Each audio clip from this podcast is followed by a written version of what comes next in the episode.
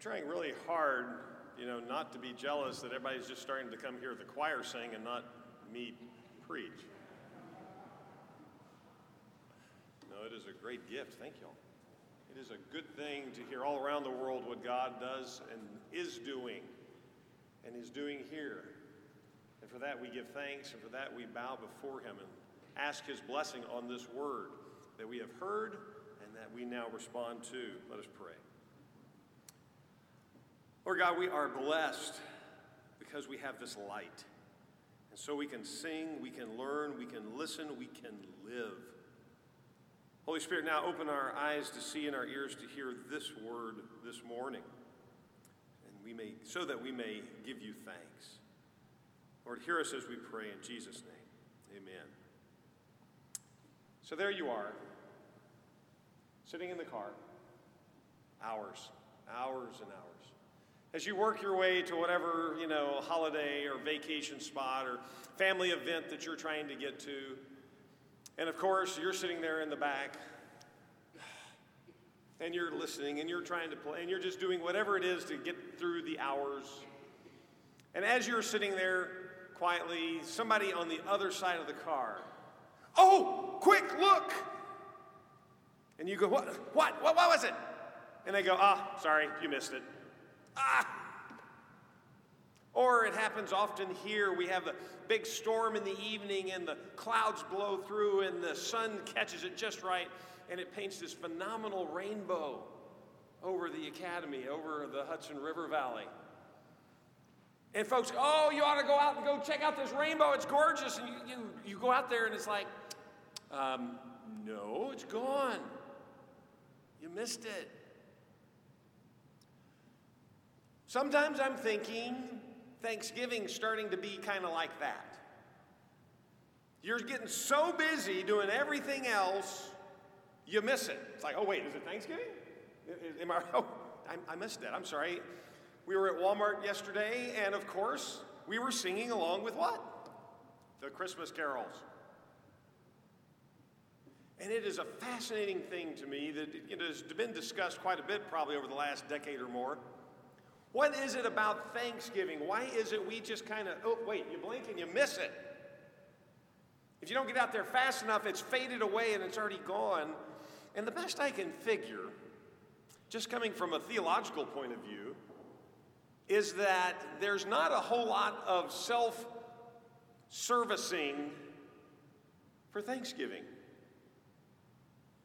There's not a lot that you can point to yourself and, and meet some need or, or honor you in some way or fulfill some dream or desire.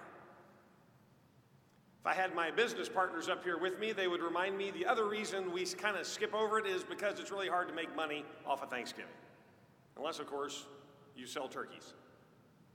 Which, of course, if you're like many of us who are permanent faculty and staff cadets, we now have a lot of turkeys in our freezer and we can't have you to come eat it yet. So come January, Lord willing, when you get back, we're going to, like, have Thanksgiving. I don't know. I got to get rid of turkey somehow. We'll figure it out. No, we, we skip right past it because in the very act of giving thanks, you have to recognize at least two things. You have to recognize, oh my goodness, I have been given something that I did not do myself. And then you have to actually give thanks to someone besides yourself who gave it to you. And that's hard for us in our generation, in our day and age, because we have been so conditioned to, so trained to. I think it's just in our sin nature, in our human nature, we just tend to think of self first. And so it becomes difficult. It's a challenge some days for us to look beyond self and give thanks. We tend to look at so much in our world and in what we have and what is in front of us that we tend to start taking things for granted. And we start thinking that it's always supposed to be that way. For those of us who had to endure that kind of craziness, it was one of those, why in the world am I having to stand in line so I can buy one package of toilet paper? Oh, oh woe is me. We just live in that world because that is who we are. And so it becomes very difficult for us to get beyond self and to give thanks. In all things, for this is the will of God concerning you, the Bible says. This morning's readings helped us catch a glimpse a little bit of perhaps why it is so hard to get beyond ourselves and to thank God. Because you and I live in a very hard world. You and I live in a world in which it is difficult, in which you and I are constantly being attacked for self and for our lives and our beliefs. And just trying to be faithful and trying to do what is right day in and day out. I mean, you hear it first in Jeremiah chapter thirty. Why do you cry over your wound? Why do you cry over a pain that has no cure? You, if there is a stage five cancer, then that's where you're at. Why? Because of your great guilt, your many sins, these things have happened to you. It is the echo that would come back in Ephesians two. You are dead in your trespasses and sins. Your, your many sins, just, just the, the youthful indiscretions of life, just the, the failures of life, of the, the petty little lies and cheatings and stealings that all of us are guilty of. But it's even worse, it's your great guilt that goes with that. You're intentional, you're perverted, your twistedness. Big sins or little, it doesn't matter. It is an incurable pain of the soul, and sin kills you. Well, great, what do I have to be thankful for? That doesn't sound very good. The New Testament reading comes along. We have an incredible treasure, but it seems like it's in a jar of clay. It is so fragile. It is easily broken, easily marred and stained. We are hard pressed. It is like the crushing of grapes being squeezed out. You and I are perplexed. We It's as though we are at the end of our resources, end of our rope. We don't know what to do next. We are persecuted. If you've ever had it happen, I've had it happen twice in my life, that you get attacked by a swarm of bees or, or hornets or wasps or something. That's the picture. You cannot get away. We are persecuted and hounded. We are struck down. Somebody sticks their foot out and bam, face first. We're down. We are always carrying around in our body, there in Second Corinthians four ten, carrying around the death of Jesus. You and I, it's like we've got a rucksack on, and the burdens and the shame and the guilt and the, the suffering and the persecution, everything that went to the cross, you and I carry. And you should be at this point going, Chaplain, I, I am I am missing out on why I'm supposed to be thankful here. And you would be right. You and I, if we are honest about how we are living this life, you and I are quick to point out, and it's easy for us to point out, I remind you again, it is easy to find everything that's wrong. It is easy to complain about what we don't have, what we don't get to do, where we wish we could go. It is easy to go around and find out ways that, that somehow God didn't get it right. You know, if I were God, I would have done it this way. And begin to complain against the Almighty as though somehow He's not quite got it figured out. And to begin to look at this and go, the pain is overwhelming. I am crushed. I am absolutely at the end of my rope. I am flat on my face and have no resource to get up. What in the world do I thank God for? And that is an excellent, excellent, excellent place to be. Because when we are at our lowest point, when we stop looking at ourselves, when we finally figure out, boy, every time I just look, it is not good. When we realize that I'm not going to be able to achieve this, I cannot do this, I can't keep this up.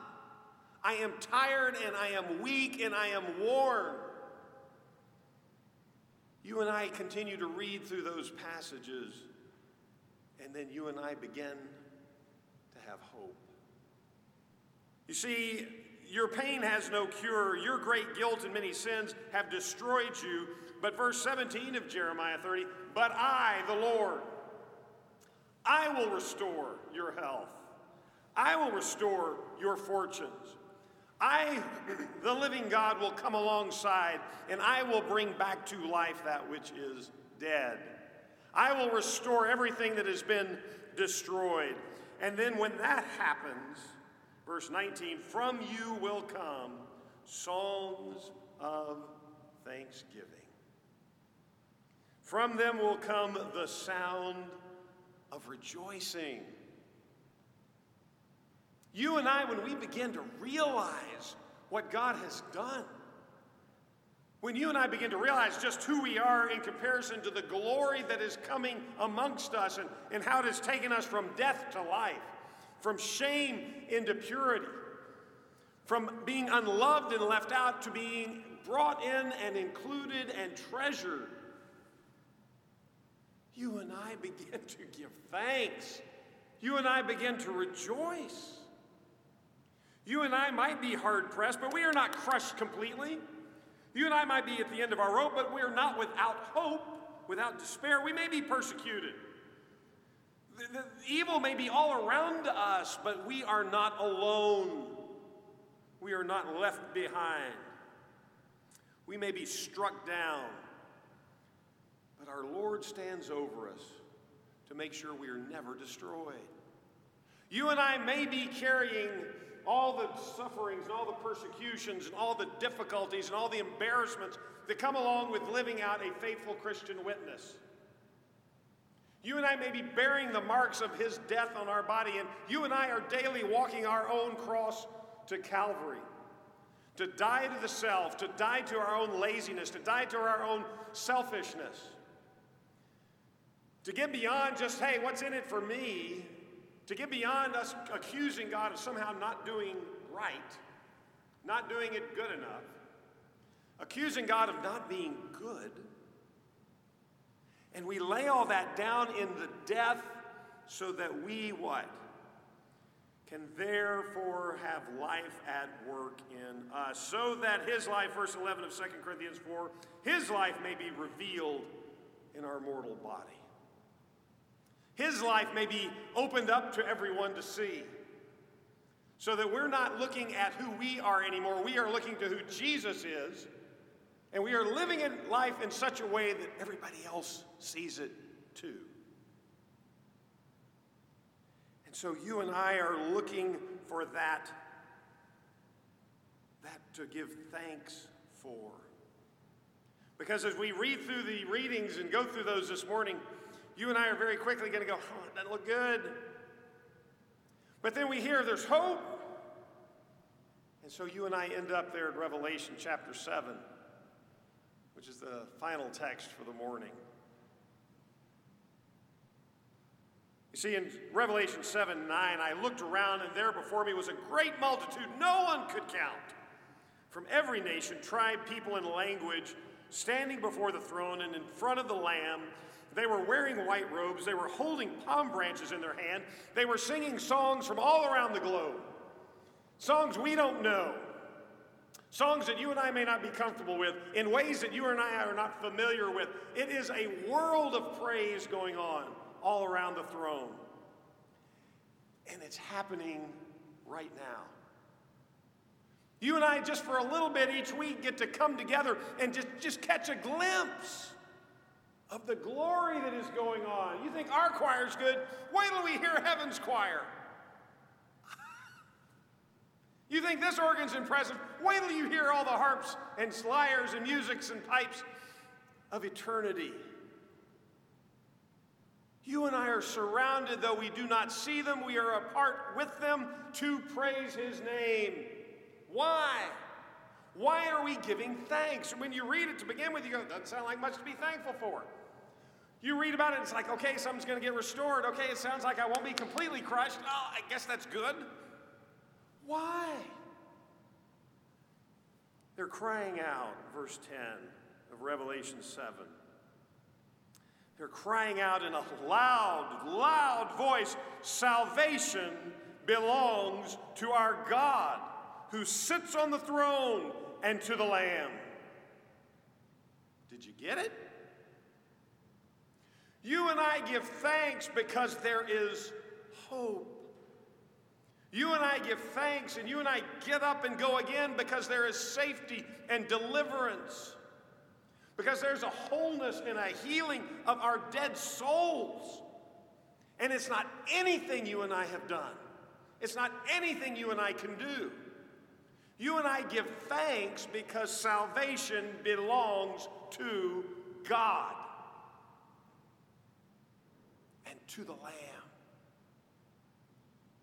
Because salvation has come to us through Jesus Christ.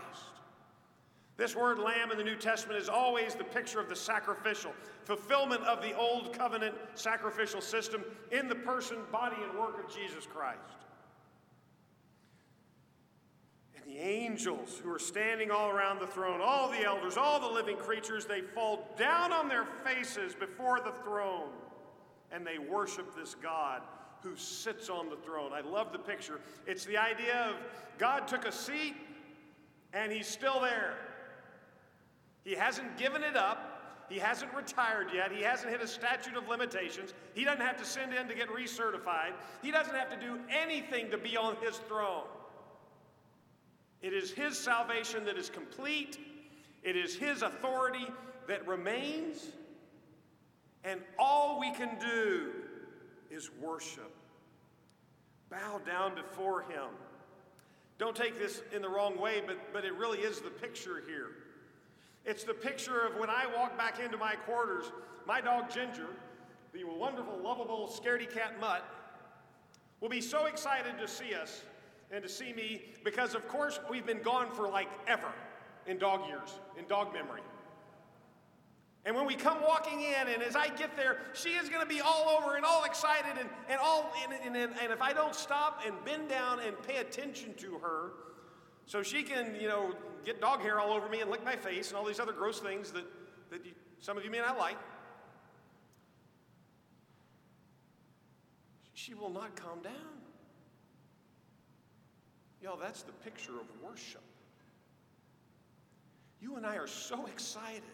You and I are so overwhelmed that the God of all creation, the God who has brought us salvation, you and I, we are so, we cannot help but just hunker down and, and be all around and, and bow before and, and lick his hand and, and, and just do everything we can to say, Lord, thank you. It is so good to see you. It is so good to be into your presence. And they worshiped him, saying this in verse twelve, Amen. Amen. How many firsties do we have here? Handful all around? May is coming. There you go. That's exactly what it means. It is a certainty. It is a surety. It is something you can be excited about. It is something you can say, that is exactly what God is going to do. Amen. Amen. Praise. It's the word we get our word eulogy from. You speak a good word on behalf of someone, you some adoration, some blessing. We are praising God. We are giving him glory, doxa, the doxology, the good word, the magnificent word of, of true thoughts, true opinions that apply to the Lord. We are praising him for his wisdom, his Sophia, the wisdom of God that Proverbs three says helped create and maintains and makes this life possible. We give him thanks. It's an acknowledgement that we have been given something. It is an honor because we give such a high value to the Lord, because he has power, an incredible, miraculous ability to do that which we cannot, and he has the strength to make it happen. He has the authority and the ability, and it is to our God forever and ever and ever and ever. Do you see where this is going? Right out to the edge of the ages. Right out to the edge of our universe, and it keeps expanding. His praise will keep expanding. You and I cannot help but give him thanks and praise and glory because of his strength and his might and his power, because he has brought us salvation. See, you and I, when we just stop at the beginning of the first few verses, you and I don't have much to be thankful for, because you and I just can't do much on our own. Try as you might. There are many of you sitting out here at the end of this semester that are tired. This has been hard, emotionally, if not physically. Maybe physically too. It has been hard to deal with the distractions and the, and the dangers that just come with this world we live in. And if you just look to yourself, then, then it's going to be easy to complain. It's going to be easy to not be thankful and wish it were some other way, in a relationship, in a class, in your setting, with your children, with your coworkers. I don't know what it is. But you and I, when we catch a view that lifts us up, when you and I don't just sit here with what's right in front of us and, and don't look down, but we look up, when we begin to realize that our salvation is done, it is complete, it is provided. When you and I realize we no longer have to figure this out and get this done on our own, but that God has made a way that we are never completely crushed down, but that he draws us back. That we are never completely overwhelmed, but that he gives us hope. That you and I are not just looking for here, but you and I are looking hereafter. And people, that makes all the difference. Because now we have something to be thankful for. Now we look around and we go, wow, Lord, forgive me for not noticing. Look at what you have given me. It's the echo of Second Peter three. He's given us everything out of his divine power for living this life. I will get through the T's, and I will get through them to the glory of God. I'm going to figure out how to stay in step and march, if we ever have another parade, for the glory of God. We are going to get through this thing, and we are going to protect one another, and we're going to get home healthy because we want to do it for the glory of God. We want to bless our families and our friends when we get back home because they need to know God has done something for them. And we do this here at the end of Second Corinthians four, verse fifteen, that last verse. And this is all for your benefit. Why? So that the grace that is reaching more and more people may cause thanksgiving to overflow to the glory of God. Let us pray. Dear God, we give thanks because we recognize all we have been given. Lord, forgive us for looking around and just complaining. Help us to look up. Get beyond ourselves and see you, Jesus.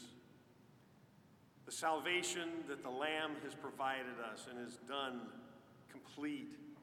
Now given as we confess your name, as we believe in our heart that Jesus is Lord, Lord, we have it all. Dear God, we have life. We have purpose. We have a calling to give you thanks in such a way that this world sees what you have done.